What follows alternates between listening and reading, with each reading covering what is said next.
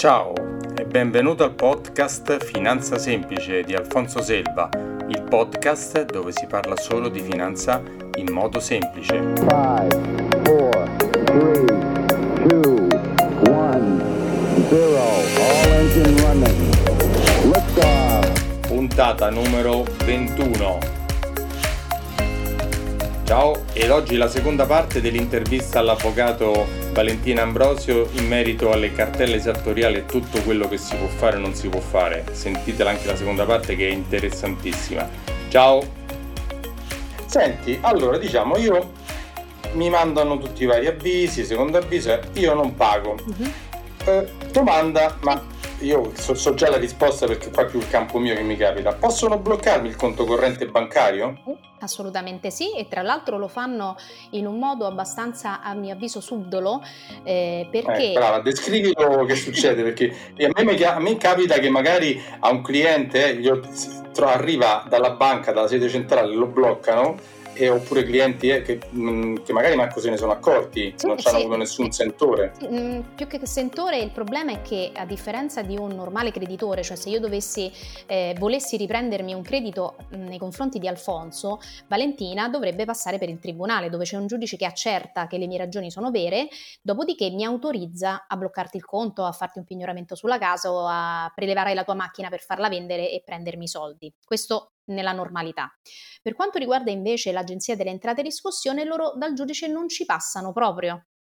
Quindi hanno questa possibilità, data per legge, eh, discutibile per quanto mi riguarda, di fare direttamente il pignoramento senza neanche una preventiva, diciamo, un accorgimento preventivo da parte di un giudice che dica se quello è un atteggiamento corretto o meno. Quindi che cosa succede? Che la banca si vedrà arrivare un pignoramento cosiddetto presso terzi, cioè il pignoramento va fatto nei confronti di un terzo, che è la banca, che ha i soldi del mio debitore principale che è Alfonso. Scusami se ti prendo come esempio. Sì, sì, tranquilla, okay. tranquilla. Quindi tu stai dicendo che nel caso di agenzia ehm, eh, riscossione, eh, riscossione, loro hanno il potere di farlo direttamente, non serve che vadano da nessuno, anche se quel credito mettiamo, non è giusto, si sono sbagliati, mi hanno mandato una cartella esattoriale pazza come ce ne sono state tante, io non ho mai ricevuto niente, sono scadute, sono cose di 15 anni fa, quindi io non ho mai fatto niente per farle annullare e quant'altro, se loro decidono che mi vogliono andare a prendere questi soldi dal mio conto corrente, anche se hanno tutti i torti sulla carta, ma nessuno gliel'ha contestati, certo. lo possono fare. Assolutamente sì, anche perché loro tendenzialmente i loro torti eh, o non li vedono o fanno finta di non vederli, eh, anche perché Alfonso eh beh, quello è normale. Eh, no, delle... diciamo che di tante, di tante, persone che ricevono a grandi numeri, che ricevono queste cose, non tutti si rivolgono tempestivamente al professionista, quindi comunque eh, senza volergli fare una colpa ovviamente al sistema di riscossione statale, però eh, insomma il gioco vale la candela per loro, anche se sanno che è prescritto un credito, loro comunque la loro attività la fanno perché insomma, può andare bene, ma la, può andare male, ma può andare anche bene. Sì, sì. Eh certo, eh certo. Senti, quindi se mi bloccano questo conto, sì. non mi arriva fatto così nessun avviso prima, cioè non è che mi arriva una cosa che sta per succedere se non mi paghi, arriva e basta. Allora, di solito arriva, nel senso che comunque ehm, il lavoro da parte dell'agenzia in teoria dovrebbe essere fatto bene, nel senso che prima di un pignoramento arriva un avviso ulteriore in cui ti dicono guarda che se non paghi ti faccio il fermo sulla macchina, guarda che se non paghi eh, agisco esecutivamente. Questo. Ma sono obbligati a farli questi sì, avvisi? Sono obbligati, poi che arrivino, arrivino male, sia contestabile il modo in cui siano state percepite dal destinatario, quello è un motivo di, di impugnazione. Però eh, la cioè, legge... se l'hanno fatto io non l'ho ricevuto fatto bene, è stato fatto ridere, cioè c'ha dei vizi, eh? magari si può contestare questa... questa... Sì, sì, okay. sì. Però uh-huh. mi sono capitate situazioni in cui veramente è arrivato un pignoramento presso terzi e nel corso dei 15 anni eh, di eh, crediti che erano contenuti in quel pignoramento, veramente la persona, per motivi che non sto qui a spiegare, non aveva mai ricevuto nulla. Ok? Quindi può succedere. Questo perché? Perché se non c'è un giudice che comunque controlla prima di fare un'azione così importante come un pignoramento, si arriva a che loro pignorano. Fanno come vogliono. Eh sì. Fanno come vogliono. Sì. Quindi possono bloccare il conto corrente bancario sì. e andare a prelevare quei soldi che ci stanno dentro. Sì, bloccano il conto corrente e dicono alla banca che entro 60 giorni da quando alla banca arriva questa comunicazione, la banca deve consegnargli i soldi. Ok? Ovviamente loro bloccano il conto corrente, la banca di solito purtroppo blocca l'intero conto corrente, anche se la cifra che richiede l'agenzia è inferiore. Queste poi sono dinamiche interne degli istituti bancari che vanno sì, un attimo Sì, confermo che fanno così. Sì. Anche se hai 100.000 sul conto e, sì. loro te ne chiedono 10.000, ti bloccano tutti ti bloccano, 100.000. Vabbè. Sì, arriviamo all'assurdo, dice vabbè, io te li voglio pagare, ma se non mi sblocchi, come faccio a pagarti? Eh, capita anche questa cosa, è vero? Qui, qui dovremmo fare una puntata a parte su certi no, atteggiamenti. Però capita, no? Vero? Sempre, sempre, sempre. Dice, e... io non ho altri conti correnti, non ho altri soldi, ma se, mi, se, non mi blo- se mi sblocchi questi, come te li faccio a dare? Sì. Magari è, è, il conto corrente, non è di un privato, magari è di una società, cioè gli blocchi tutta l'attività. Sì, sì, purtroppo questa è la cosa grave, nel senso che poi, ehm, diciamo, lo stesso Stato nel, nell'astuzia di poter utilizzare questo strumento molto veloce poi però non c'è, diciamo, un ragionamento a 360 gradi io ti vorrei pure pagare, ma se tu fai così mi fai fallire, quindi poi come ti pago? Eh, quindi un cane che si morde la coda. Eh, la cosa importante quindi, quando si riceve un pignoramento presso terzi, ah, può succedere anche che il destinatario non lo riceva, lo riceve solo la banca, eh? può succedere perché mi è successo e quindi il, l'Alfonso della situazione mm, si sente telefonare dal direttore di banca, guarda a proposito, non può, oppure va a prelevare al banco, non, non può prelevare, ma a lui non è arrivato mai nulla. E questo è un altro motivo di impugnazione, quindi non serve che aspettiamo il pignoramento vero, ma se abbiamo la notizia del fatto che la, la, banca, ad esempio, ha bloccato il nostro conto, eh, ci facciamo dare dalla banca la copia di quello che ha ricevuto, perché la banca non, non, fa queste cose se non ha ricevuto quantomeno un documento, di solito. E si va dal professionista che potrà impugnare. Si chiama l'avvocato Valentina e esatto. dice: Guarda, Guarda anche di notte non c'ha più i soldi, sì. mi hanno bloccato il banco. E ti è capitato, no? Così, è vero? Sì, perché poi le, eh, no, ma le persone giustamente vanno nel panico perché veramente bloccano eh sì. intere somme, magari per 1000 euro bloccano conti correnti di 50.000 euro e le persone si ritrovano a non poter proprio, cioè, hanno dei momenti difficili anche perché non è una um, cosa che si sblocca nel giro di poco se non c'è la collaborazione no, no, da parte so, della so. banca. L'ho vissuto, l'ho vissuto, ho visto per i clienti vari che è successo, magari come hai detto te, che non avevano mai ricevuto niente, non sapevano niente, magari quelle cose non erano neanche dovute perché erano delle cartelle sbagliate, quindi sì, sì, sì, loro in totale, poi ci sta tante persone che invece per mm, carità non hanno pagato, però molte in totale buona fede dicono: io non devo niente, io non ho mai avuto queste cose, non esistono. Assolutamente sì.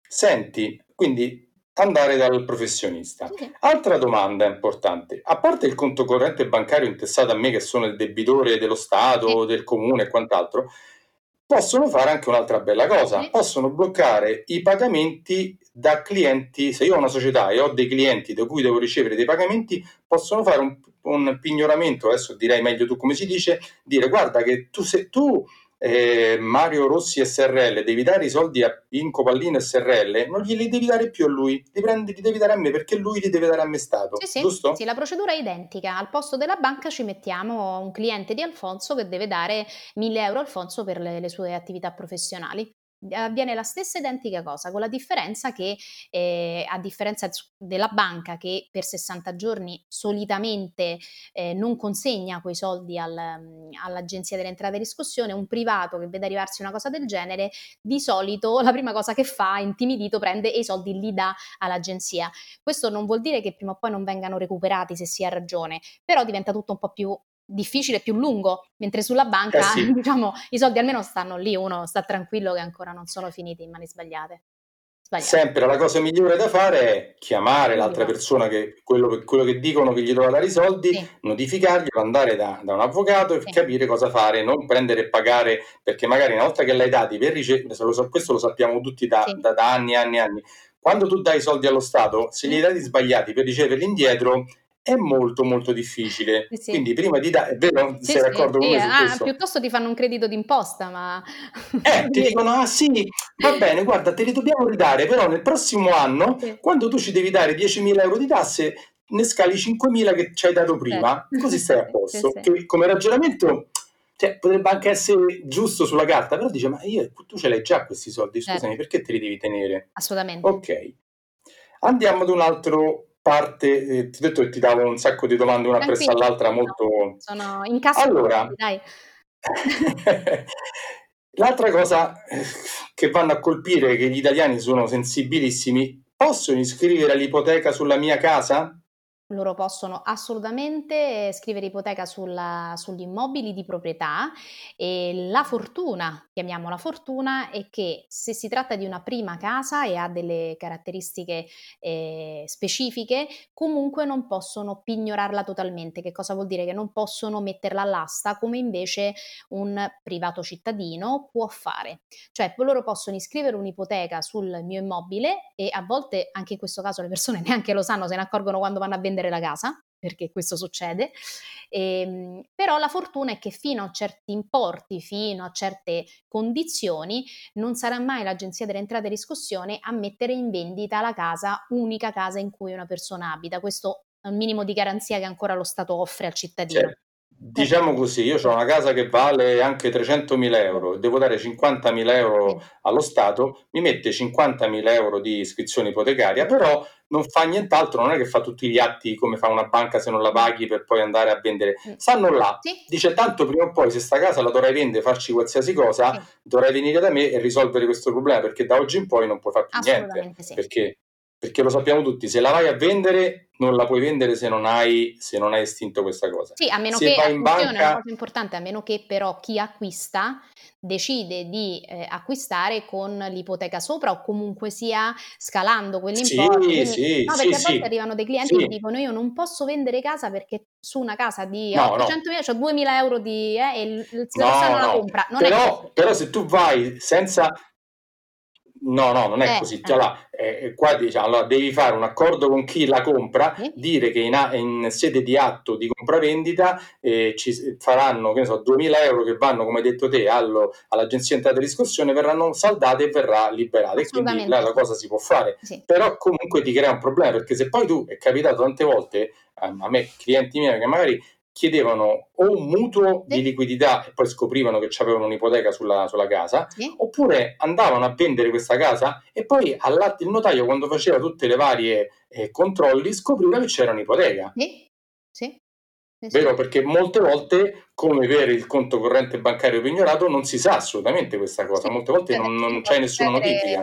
Mm, sì, o comunque se c'è stata, magari è stata fatta erroneamente e quindi di conseguenza il destinatario non lo sapeva anche su questo ci si può lavorare, si può andare a vedere se quell'ipoteca è sbagliata, se non è giusta, cioè sì, ci si può andare a lavorare. Sì, non è che perché hanno messo l'ipoteca sulla casa prendiamo e paghiamo, andiamo no. a vedere se ci sono le motivazioni, eh, se si deve pagare veramente, se è sbagliata, quindi andare dall'avvocato Valentina e dire Valentina, senti, hanno, ho scoperto che mi hanno messo l'ipoteca sulla casa mi vai a vedere perché, per come, quando, se è giusto o non è giusto, quindi questo sì, è il consiglio da dare. Anche perché anche nei casi di ipoteca, l'ipoteca può essere stata iscritta per 15.000 euro, il che vuol dire che il debito è di 10.000 perché viene iscritta un'ipoteca pari alla metà in più del debito dovuto, questo di norma avviene, uh-huh. quindi non è che se ho un'ipoteca sì. di 15.000 sono 15.000 e devo all'agenzia, saranno 10 e bisogna vedere questa ipoteca di quando è, perché ci sono delle ipoteche vecchissime che magari all'epoca non avevano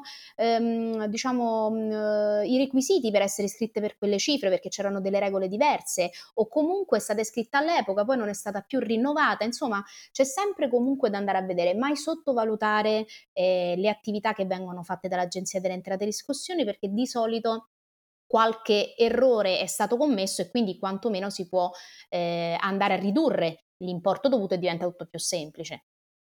Quindi il consiglio, come ho detto sempre, è prendere tutte le carte, andare senza panico, senza sì, sì, panico di, andare dall'avvocato sì. esatto, e, e, vedere perché e per come, perché molte volte, come giustamente dici tu, ci sono degli errori, quindi si può andare a vedere come eh, diciamo, Giusti- saltare questa cosa, giustificarla, levarla e quante altre mh, diciamo, con la giusta serenità, perché non è giusto che le persone si veramente vengano prese dal panico perché ricevono queste, questi atti intimidatori, che poi magari di fondo eh, le ragioni lo Stato le ha, però insomma con calma si verifica tutto e si, e il consiglio poi che do io, anche nel caso in cui proprio non ci sia nulla da fare, come dico spesso, comunque la gestione di questa situazione, quindi aiutare magari anche il cliente una volta che niente, questi 10.000 euro glieli deve dare, dare dei suggerimenti per come fare, magari per rateizzare nel modo giusto, piuttosto che insomma non far aggredire altri beni, ecco. Esatto. Okay. Altra domanda molto specifica, se io ho questi debiti, diciamo che loro li hanno che astinenti tutto quanto, diciamo che sono arrivato a un certo punto, non mi, non mi bloccano il conto corrente, non ho una casa, ma mi possono prendere i soldi dallo stipendio o dalla pensione? Lo possono fare però entro dei limiti, nel senso che lo stipendio o la pensione non possono essere pignorati interamente, solamente entro delle percentuali che sono un decimo, un quinto, insomma sono delle percentuali specifiche a seconda dell'importo. E questa è una fortuna, tra virgolette, che però va anche eh, presa in considerazione quando c'è il blocco del conto corrente di cui parlavamo prima, perché è normale che se mi bloccano il conto corrente, ma io sul conto corrente prendo solamente 1000 euro di stipendio, non mi possono bloccare interamente 1000 euro, mi potranno bloccare, la banca anche, perché ripeto la collaborazione uh-huh. della banca non è mai scontata, mi potranno bloccare solamente eh, il, un decimo, faccio l'esempio, del, di 1000 euro, perché se, se, ci sono tutti i parametri, soltanto la quota parte eh, di cui hanno diritto ehm, il, l'agenzia di entrate e riscossione, sempre ammesso che sono soldi che devono prendere. Quindi... Perfetto. Perché dici, hai detto una cosa, eh, perché le banche delle volte fanno delle cose anche loro sbagliate quando sì. vanno a eh, bloccare, cioè non è che anche la banca fa tutto preciso no, eh, sempre, delle volte magari tu anche, oltre che a scrivere o, o a rivalerti contro l'agenzia di entrata discussione, magari a volte devi anche confrontare con le banche. Sì, perché purtroppo le banche eh, Secondo me anche in buona fede loro vedono arrivarsi una comunicazione eh, di un importo e c'è scritto che sono dei custodi e che quindi devono bloccare il conto, ci sta anche perché se loro permettono in quel periodo anche solo due o tre giorni al correntista magari di svuotare il conto, poi le sanzioni le paga la banca, non il correntista. Però io dico, ecco, ripeto... Ecco perché sono così solerti, ecco. Beh sì, però il problema qual è? Che se il conto è di 10.000 euro e, la, e la, il pignoramento è di 1.000, purtroppo a volte le banche prima bloccano tutto il conto, poi quando qualcuno gli dice guarda sì però un attimo ragioniamo, allora sbloccano eh, la parte che deve essere sbloccata. E, però non sempre avviene questo, non sempre la banca è collaborativa. Eh, spesso c'è bisogno veramente di un avvocato che scriva alla banca e dice scusami, qua c'è scritto mille, stai facendo tu un reato paradossalmente, ovviamente nel trattenermi soldi che non ti sono stati chiesti. Quindi anche in questo, se si riceve una situazione del genere, il professionista può aiutare a velocizzare eh, magari la liberazione di quote che non sono sottoposte a pignoramento. Bene, anche questa l'abbiamo chiarita. Senti, eh, una cosa che prima non abbiamo chiarito bene, che diciamo, abbiamo detto della PEC, mm. ma se io la comunicazione, perché la ricevo via email o sulla mia mail normale, no? Mm e che me la mandano dalla PEC dell'Agenzia delle Entrate e Riscossione. Sì. E normalmente tutti pensano che quella, visto che l'ho ricevuta sulla mia mail, o se, ancora di più, visto se io sono un professionista partita IVA società, la ricevo sulla mia PEC mail personale, sì. sia comunque sicuramente giusta e non si possa contestare niente. È giusta questa cosa o si può anche allora. di... Posso, sì, allora una cosa importante, mh, mhmm, non credo, eh, io non ho mai visto e non credo neanche che possa avvenire, che l'Agenzia delle Entrate e Riscossione manda una cartella esattoriale ad una mail normale, ok? Può mandare mm-hmm. Uh, una cartella esattoriale solamente dalla sua PEC alla PEC, cioè la posta mh, certificata, eh, elettronica certificata di un altro soggetto. Quindi io, mh, se viene inviata ad una mail normale, è come se non fosse stata inviata. Quindi è una circostanza che escludo proprio. Se arriva la PEC ordinaria, ci sarà un allegato in PDF più o meno segnato, qui si apre poi un altro mondo, ma riguarda solo gli aspetti giuridici, ehm, in cui quello che di solito noi apriamo da una busta di carta lo troviamo nella PEC. E quindi è la stessa ma, identica cosa. Ma mi, mi, sembra che proprio per dei clienti che hanno ricevuto questa cosa sulla loro pack mail, sì. quindi erano o dei professionisti o delle società, sì. tu mi hai detto che al 99% queste mail, chiariamola perché molte, me la fanno molte volte, queste mail ricevute sulla, sulla PEC mail mia, sì. se l'allegato non è firmato digitalmente, sì. non, ha, non, ha, nessun valore, è vero? Allora, è, è sì, allora, diciamo che questa è, un, um, è, una spiegazione un po' più tecnica, eh, nella quale uh-huh. eh, non sono andata direttamente perché veramente è un qualcosa di un pochino più difficile da spiegare. È come se io ricevessi un, un atto di citazione, cioè un atto giuridico vero e proprio, ok, per far capire magari sì. chi ci ascolta, privo della firma dell'avvocato, de, de, di chi l'ha materialmente fatto. Per legge un atto del genere non è un atto giuridicamente valido. Ok? Quindi cosa è successo? Che io e altri colleghi che eh, lavoriamo su, su, in questo settore abbiamo equiparato questo errore alla eh, tipologia di documento che viene allegato alla PEC. Ok? E di conseguenza abbiamo cominciato a ehm, impugnare determinate situazioni, anche facendo riferimento al fatto che il documento eh, non era firmato. E io dico sempre, se le regole valgono per gli esseri umani normali, che noi avvocati o comunque chi ha studiato tanto per, per poterle, vedersele applicare, perché la stessa regola non deve valere per lo Stato? Cioè mi sembra uno squilibrio. Eh, eh, hai ragione, sai perché? Se mm. facciamo questa cosa che hai detto, allora molti adesso ci, poi dopo ci entreremo, però se io mando una domanda di fondo eh, a tasso zero, agevolato, sì. enti, vogliono che l'allegato sì. sia firmato digitalmente, quindi io devo avere una firma digitale sì. mia personale dove lo passo, adesso è una cosa un po' tecnica, però diciamola, lo passo nella, nella firma digitale, quindi verifica che l'ho veramente mandato io esatto. e arriva all'ente, che ne so, alla banca, a questo, a quell'altro, al comune, certo. per, per, dire che sono veramente io. Allora, se io sono obbligato a mandartela a te con questa firma digitale, perché tu lo puoi mandare a me così? Eh. Questa Giusto, è la, questo è questo è, no? Esattamente, diciamo che allo Stato per 3.000 motivi, perché poi, ripeto, non è, le ragioni per cui lo Stato si muove nel recupero dei crediti sono di interesse comune, cioè se tutti non pagassimo le tasse attaccandoci a queste sì, cose. Sì. Detto questo, però, è pur vero che nel momento in cui valgono delle regole per tutti i cittadini, anche lo Stato deve adeguarsi ed è normale che... Però, va, eh, sì. va, eh, Valentina, te lo dico da, da, da utente più sì. che da... Eh, Generalmente, magari questo me lo sai dire, sì. me lo potrei dire anche a me, sì. e le regole sono molto sbilanciate a favore dello Stato, cioè Sempre. ci dovrebbe essere uno statuto dei contribuenti che non viene quasi mai rispettato. Mai. Eh, quindi diciamo uno, eh, quando si va in giudizio e quant'altro, eh, delle volte lo Stato è giudice di se stesso e molte volte chiaramente non si dà, non si dà torto a se stesso. Sì. Quindi eh, diciamo che mediamente eh, noi siamo un po' succubi su questo delle regole che lo Stato si è dato per poi riuscire a fare quello che vuole o quasi. Cioè non c'è reciprocità, non è che dice io posso fare questo, lo puoi fare anche tu. No, no. assolutamente. Tra l'altro purtroppo partiamo svantaggiati, questa è la, la, la, circostanza principale. Però il discorso qual è? Che eh, ecco, chi ha la, la, voglia, la passione anche di approfondire queste tematiche e quindi aiutare chi ha una difficoltà anche a ehm, trovare mhmm, passami il termine, dei cavilli ulteriori, magari ancora non noti, eh, ci ragiona, inizia a portare avanti questa voce e prima o poi i giudici, diciamo, dopo un pochino si adeguano e cosa succede? Quando i giudici si adeguano e ti danno ragione, finalmente lo Stato si adatta a quello che è giusto che faccia, cioè comportarsi secondo le regole che impone ai cittadini e che è giusto che rispetti pure lui. Io eh, sono sicura che ehm, il, il, sistema statale è molto complesso e molto costoso, però voglio dire, se si decide di fare una notifica a mezzo PEC, è giusto farlo secondo le regole che vengono imposte anche a un avvocato. Cioè io mi devo comprare la pennetta, spendere dei soldi, eccetera, lo facessero pure loro, perché se no eh, di che parliamo?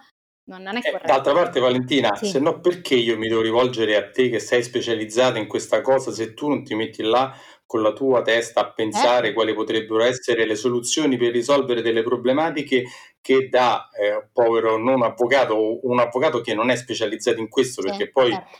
tu sei, tu, diciamo che il, il 70-80% della tua attività è, è concentrata su questo, sì. quindi sei specializzata, hai cercato di trovare delle, dei modi e maniere per aiutare chi si rivolge a te e cercare delle scappatoie super legali sì, certo, per riuscire certo. a sì, sì. a, diciamo, a confrontarsi con lo Stato che ha un bastone in mano e noi abbiamo uno stecchino per combattere, sì, ecco questo, per aiutarci. Siamo anche, siamo anche bendati se è per questo. Peggio ancora. Senti, qua diciamo che ti faccio una domanda che io sono, mh, più in parte perché mi succede. Allora, se io ho una società e questa società è affidata in banca, quindi ha un fido, ha un fido di conto corrente, un affidamento, uno sconto fatture, che succede se improvvisamente Agenzia delle Entrate e Riscossione mi mette, mi, mi, mi comunica, mi scrive che ho una bella ipoteca, che ho dei soldi che devo dargli? Che succede generalmente? A chi, sta, a chi scrive? A me società intanto? E a tutte e due, solito la banca poi lo viene a sapere perché le banche, in, questo la dico io, le banche una volta all'anno, quando hai un fido, un sì, insieme di fidi, sì. fanno una revisione dei fidi, ti chiedono tutta la documentazione, si vanno a rivedere CR, CRIF perfetto, e, perfetto. Tutte, e, Tutte, le iscrizioni ipotecarie che ti ha messo lo Stato. Che succede? Se io ho un fido di un milione di euro sì. e la banca scopre che io devo dare all'Agenzia delle Entrate 200 mila euro, la prima cosa che fa, che fa, riduce. dillo te che... Eh, mi leva il fido me lo riduce? Perché, questo lo dico, perché me lo leva? Perché dice se, se, se tu hai un milione di fido, Eh, certo. Agenzia delle Entrate può venire da me e prendersi quando vuole 200.000 euro dai soldi che io ti dovrei dare a te come fido. Allora, Siccome sì. è vero, è così? Sì, ad- eh, potrebbe essere così. Adesso anche in questo è un pochino dibattuto perché il fido in realtà, Ok. e però questa è una situazione giuridicamente un pochino più complessa, quindi la, la- la prendo solo a grandi linee e non voglio Sì, sì, ecco. però eh, ci sono degli ascoltatori che non sono privati ma hanno una società e magari dice ma eh, gli, gli potrebbe capitare che hanno un fido, dice Sì. che mi so- si met- adesso si mettono qua e dice oddio davvero, Al- che Allora, il succede? problema qual è? Che tendenzialmente il fido per se stesso non sono soldi del cliente, sono soldi sempre della banca. Tu mi correggi se dico una Esatto, stupidaggine. Ok. è Ok, giustissimo. quindi eh, che cosa succede? Che molti, di, molti miei colleghi e io anche eh, spesso andiamo a contestare dei pignoramenti che vanno a incidere sul fido perché in realtà non sono soldi del cliente, quindi la banca in teoria sul, il- sul fido di per sé stesso più o meno può stare tranquilla perché non essendo soldi del debitore non li dovrebbe dare. Il problema qual è? È che è talmente ancora dibattuta questa situazione che la banca mette le mani avanti, giustamente. Però qua, qua ti interrompo io. È vero quello che dici te, però siccome io so come ragionano le banche Eh sì. lavorandoci da quando ho 20 anni, Sì. la banca dice intanto io non perdo Certo, niente. Quindi la, la prima cosa che faccio ti revoco il fido. Perché? Perché se, se ti vengono a prendere 200.000 euro e tu un fido, tu poi vai, hai delle problematiche, io intanto quei 200.000 euro l'ho persi, Sì. tu non me li ridai, l'agenzia delle entrate non me li ridà o Certo. comunque per averli devo fare i fuochi d'artificio e io la prima cosa che faccio per non saper leggere né scrivere come si dice ti tolgo il Sì, sì, fido assolutamente. Allora, il problema qual è? Eh, soprattutto si ha- se si ha una società e se si hanno fidi, come spesso le società hanno, bisogna intervenire prima, nel senso che, parliamoci chiaro, è difficile, non mi è mai capitato quasi mai che una società arriva ad avere un pignoramento sul conto corrente dalla sera alla mattina eh, di 200.000 euro e non ne ha mai saputo nulla. Spesso purtroppo si è sottovalutata una situazione pregressa, quindi quello che io dico sempre, mi raccomando soprattutto i professionisti e soprattutto gli imprenditori, prima ancora che si arrivi a questo, anche il passaggio precedente, quindi anche in caso di intimazione o preavviso di eh, azioni esecutive, eh, fer- bloccarlo prima, perché c'è modo di intervenire anche magari facendo delle azioni giudiziarie che possono intanto sospendere la possibilità data all'agenzia di riscossioni di andare a bloccare i conti correnti, anche se sia torto paradossalmente, capito? Cioè il professionista va mh, utilizzato per risolvere il problema, non necessariamente e la risoluzione deve essere mi annulla il debito, può essere la Eh sì, gestione di quel è- problema, è chiaro? è come dico io, è meglio andarci prima, prevenire, magari pagare qualcosa per fare uno studio, perché chiaramente nessuno lavora gratis, però quella piccola spesa che hai fatto prima ti mette in salvo da una grossissima spesa che potresti dover sostenere dopo, perché La domanda era ovviamente del discorso di rivolgersi al professionista per fare una consulenza preventiva. Al di là del costo che può avere questa consulenza, è una questione di volontà, a volte non è proprio de- ne- ne- nella nostra, nei nostri geni, quantomeno, di affrontarlo il problema. Cioè, mh, non lasciare le cose nel cassetto perché tanto non mi fanno niente, ho sentito il mio amico che alla fine conosce quello che è andato lì, cioè li- mh, verificare la situazione affrontando il problema, dopodiché la soluzione eh, si trova e può essere una soluzione piacevole, cioè quella di non pagare o pagare di meno, oppure può essere una soluzione che ci consente di non avere dei danni collaterali importanti che per un'impresa possono, avere, esatto. possono essere questi, ok?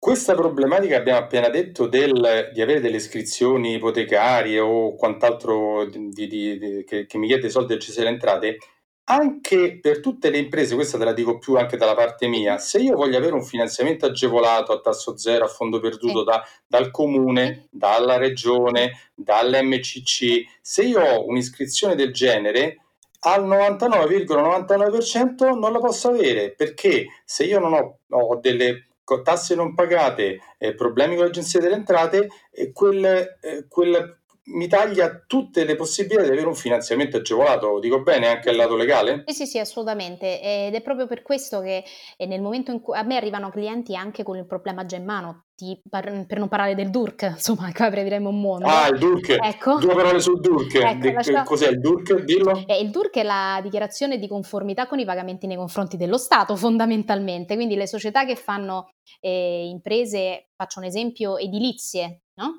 per poter uh-huh. eh, lavorare hanno bisogno del DURC, cioè di quella dichiarazione con cui dicono io sto a posto con quelle che sono le spese legate alla mia impresa nei confronti dello Stato e basta una virgola che non è in regola per non avere questo DURC e questo comporta poi tutta una serie di responsabilità sia nei confronti di chi esercita l'attività di impresa, sia nei confronti di chi li chiama, perché se succede qualcosa, insomma, eh, il fatto che il DURC non sia in regola comporta una serie di problemi. Quindi tante attività lavorative che sono bloccate perché il DURC non è in regola.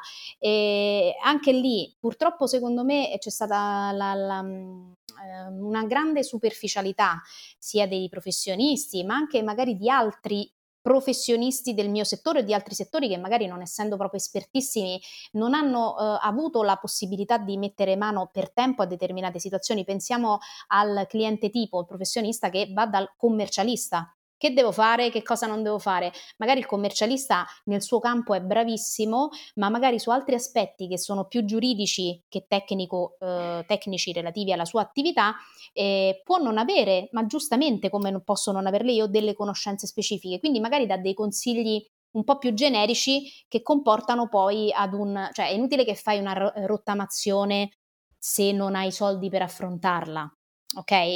Ah, vabbè, qua eh. stai aprendo il vaso di Pandora di quello che è successo nel passato, esatto. che moltissime persone, e saranno venuti anche da te sì. o anche da me, mi hanno detto io ho fatto una rottamazione, la fai, paghi una rata e poi non paghi quelle dopo, eh, perché beh. dici, eh, io non ho i soldi, ma allora perché la fai? Perché diciamola come, come, me l'hai insegnato tu a me, se, se, tu fai una rottamazione è, è, quasi una dichiarazione di dire è vero che ti devo dare questi soldi. Dopo andare a dire che dopo non è più vero, dici ma come l'hai ammesso tu, mi hai chiesto una rottamazione, All... io te l'ho concessa, è vero? Allora diciamo, eh, diciamo che io decido di fare la rottamazione, cosa succede? Che mi fanno un bel elenco di tutte le eh, mie pendenze e non è che io dico quei soldi te li devo dare, è che io in quel momento ho conoscenza perfetta di tutto ciò che vado a rottamare. Quindi se all'interno di quell'elenco ci sono cose vecchissime di vent'anni fa, io in quel momento sto dicendo, ok, ormai li conosco, o peggio ancora, se ci sono cose di 4 anni, 11 mesi e 30 giorni,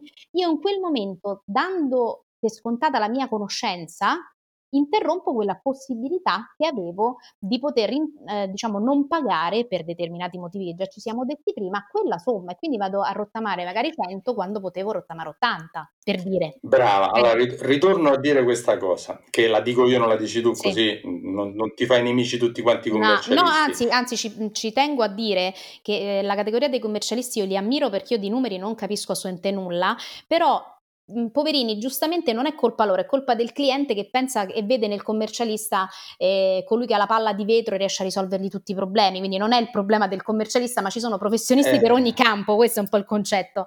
Ognuno poi. Guarda, molte volte vanno dai commercialisti anche per sapere cosa investire, quale Bravissimo. fondo comprare, eh, se fare. Cioè, eh, anche là dico, ma io non vado, cioè io non vado al cliente che vado a dire come, fa, come tenere il libro dei conti, come fare certo. profitti e perdite, come presentare la dichiarazione annuale. Certo certo. Io non lo so fare, non, non, non, lo voglio proprio sapere. Il commercialista non sa, non è, non è un professionista, un consulente finanziario, non è un avvocato, non è un notaio. Ognuno ha la sua parte che deve affrontare. Allora. Infatti, per dire, pass- in questi ultimi anni sì. hanno rottamato di tutto, sì, sì cose che non dovevano pagare. Sì. Eh, dico bene? Sì, anche perché il commercialista è bravissimo un passo prima, nel senso che eh, il commercialista è quello che quando si riceve una comunicazione di, del, di una, relativa a una tassa, che quindi arriva prima della cartella esattoriale, è il professionista che ti può dire se quella tassa in quel momento è dovuta o meno, perché è lui che conosce la tua eh, attività. È lui che perché non lo sai di avvocato, che ne sai tu? No, ma certo, non ma lui che conosce i bilanci, quindi è normale che il professionista eh, certo. dell'impresa si rivolga al commercialista per tutto ciò che poi consegue questo tipo, tipologia di situazioni. Però, a parte il fatto che diciamo le rottamazioni poi guarda caso erano sempre quasi coincidenti con i momenti eh, più brutti per i commercialisti che sono quelli delle dichiarazioni dei redditi quindi questi poveri commercialisti eh, non, lo fanno a caso, eh? cioè, non lo fanno a caso no non lo fanno a caso di fronte alle richieste dei loro clienti che faccio che non faccio spesso e volentieri poveri commercialisti dicono senti guarda rottama così insomma se lo puoi fare rottama, magari non vanno a vedere eh, a, facendo i passi indietro, ma è normale che sia così. Quindi ripeto, il problema è della scelta del professionista giusto nel momento giusto, tutto lì. Per la cosa giusta, esatto. per l'esigenza giusta, ognuno esatto, ha il suo esatto. campo. Senti, visto che siamo entrati in, questo, eh, in questa parte, sì differenza fra rottamazione e rateizzazione. Sì, allora è una differenza semplice ma importantissima. La rateizzazione si può fare generalmente in qualsiasi momento e per qualsiasi tipo di situazione, una cartella, un'intimazione, eccetera, e eh, va a scaglionare il pagamento fino addirittura a 72 rate. Poi ovviamente questo lo dico in generale, poi ogni caso ha delle sue specifiche e quant'altro. E, ehm, la rateizzazione non vuol dire ok, ti sto pagando ma io non posso, decido di non impugnare, ok? Perché io magari preferisco rateizzare una cartella da 10.000 euro relativa a dei crediti che mi vanno a incidere sul DURC per evitare che mi blocchi il DURC. Ma se io ritengo che quei crediti il professionista mi dice che possono essere contestati, io intanto rateizzo per evitare eh, ulteriori atti- azioni che possono essere più lesive che altro. Però contemporaneamente vado ad impugnare. Questo è il consiglio poi che il professionista dà rispetto ad altri professionisti, ok?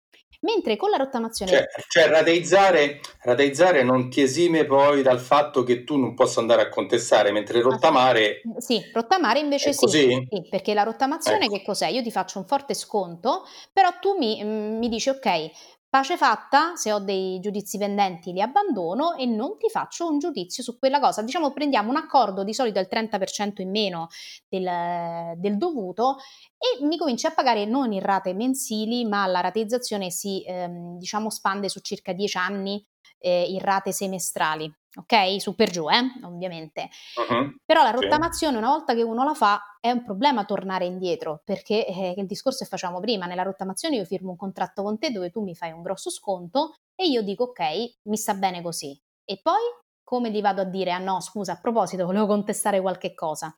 Quindi, ci ho ripensato. È, è, è molto Adesso ci ho ripensato. È molto complicato. Diciamo che anche in quello io sto studiando eh, la possibilità per i crediti che oggettivamente erano prescritti o decaduti nel momento in cui io accetto la, rat- la, rottamaz- la, rottamazione da privato cittadino, quindi non ho le competenze e non è magari non ho neanche le disponibilità economiche in, o mh, mm, temporali in quel momento di andarmi a rivolgere al professionista giusto, ma tu agenzia in teoria non mi dovresti proporre una rottamazione su crediti palesemente scaduti, quindi io anche sulla rottamazione sto studiando un modo per poter recuperare il recuperabile.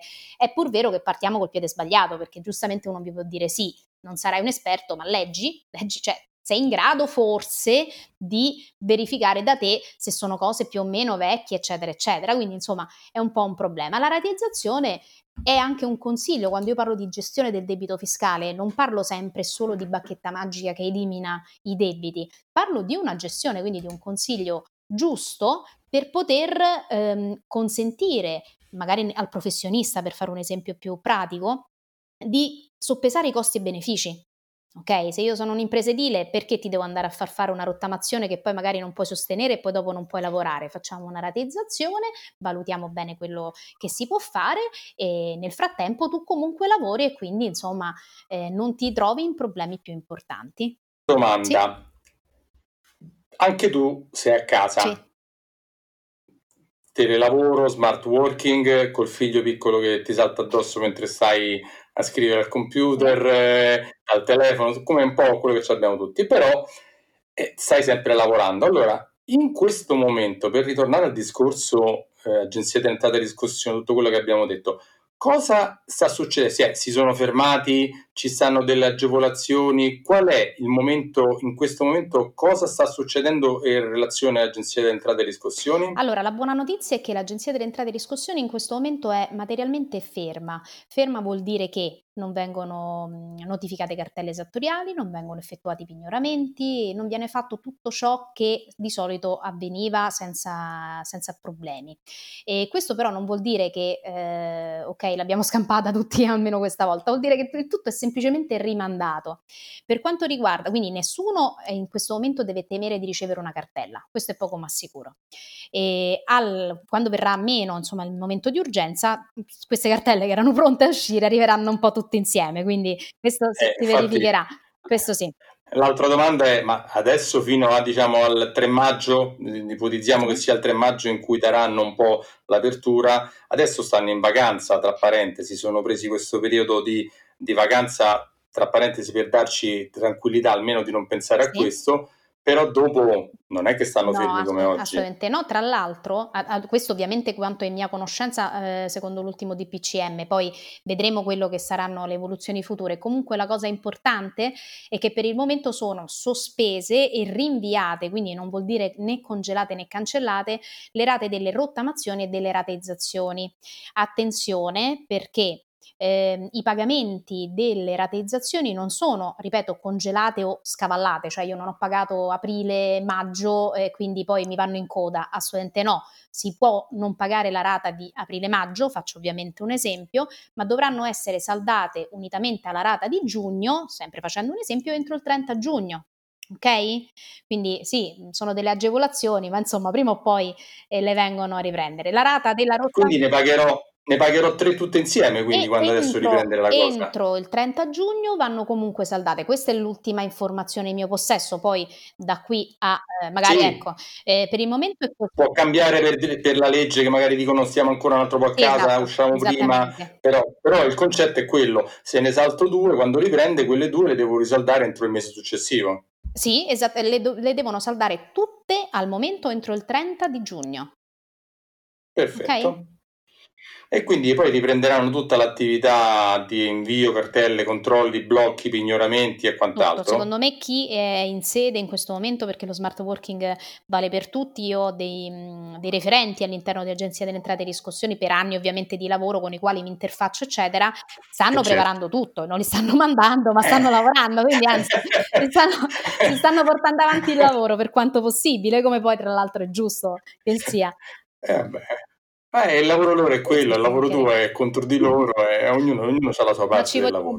Senti, Senti Valentina, c'è qualche cosa di importante che vuoi dire su questo argomento molto importante del discorso agenzia da riscossione, cartelle settoriali e quant'altro che non ti ho chiesto, che pensi che sia importante da sapere per gli ascoltatori? All- una cosa che sì, allora, pratiche, eh? cose guarda, pratiche. Io una cosa che consiglio a chi in questo momento ascolterà la nostra piacevolissima conversazione è di approfittare di questo momento di stasi, magari per eh, cercare di fare un controllo, quantomeno veramente per rivolgersi al professionista a seconda di quella che è la situazione in loro conoscenza, in maniera tale che quando eh, finirà questo momento si è pronti già, ad esempio, per far fare un'analisi che può fare il professionista, in questo caso magari io, tipo un estratto di ruolo che è praticamente... Bravo, bravo, esatto. È praticamente... eh, la domanda è...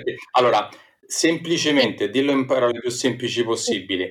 Io che non capisco più di tanto, come posso fare per sapere se ho delle problematiche, quanto ho, quanti... sì. invece di andare a fare le file chilometriche all'agenzia di sì. discussione che sappiamo che sono delle, delle follie, sì a quello che so io c'è la possibilità di fare tutto quanto online, che oggi eh, siamo tutti molto, diventati molto più esperti online. Dai dei suggerimenti pratici di come fare online questa cosa per poi venire da te e darti un resoconto? Allora, sono due cose distinte. Online il, l'utente, collegandosi al sito di Agenzia delle Entrate e Riscossione, eh, può vedere qual è la sua situazione in generale, ok? Quindi vedere tutte le carte. Cioè si connette, chiede tutte esatto. le password, poi entra dentro e ci sono delle apposite, eh, anch'io l'ho fatta sì. per me, delle apposite eh, caselle dove andare a fare una specie di estratto conto della sua situazione. Questo esattamente. L'estratto conto mi aiuta fino a un certo punto perché poi da quell'estratto conto il cliente si rende conto se oggi deve 10, 2, 100 e quindi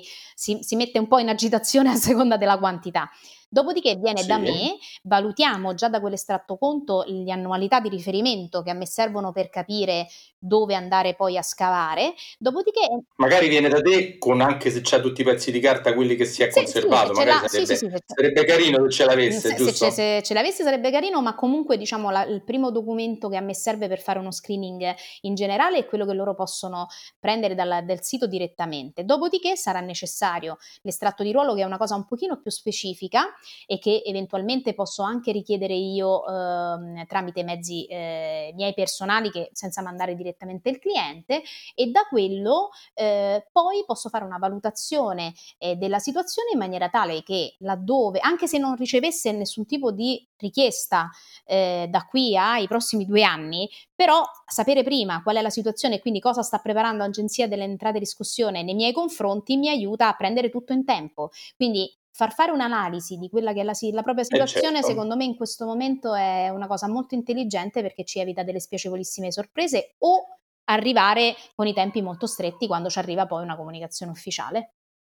Dimmi se, se ho ragione o no, tu sconsigli di andare personalmente allo sportello dell'Agenzia Entrate e Riscossione perché poi possono fare delle richieste che non sono adeguate perché mi sembra di ricordarmi che se tu chiedi una certa cosa si rimette eh, si riaprono tutti i termini, cioè dilla questa cosa perché molte volte vanno allo sportello da persone ignoranti, nel senso che non sappiamo, certo. anch'io non so perfettamente certo. tu, ci fanno fare delle cose che sono a loro vantaggio e a nostro svantaggio. Qual è la cosa principale da non fare? Dilla, questa non la dovete fare, allora, dilla proprio, dilla chiaro. Allora, no, non, non andate prima da loro, venite prima da un professionista che vi dirà esattamente cosa fare e perché, perché siete monitorati, perché se avete una difficoltà alzate il telefono in quel momento con chi vi sta di fronte, parlate col vostro avvocato e non vi fanno magari, ma non per cattiveria, perché purtroppo poi e, ognuno fa il suo lavoro, vi fanno firmare cose che vi mettono magari in difficoltà.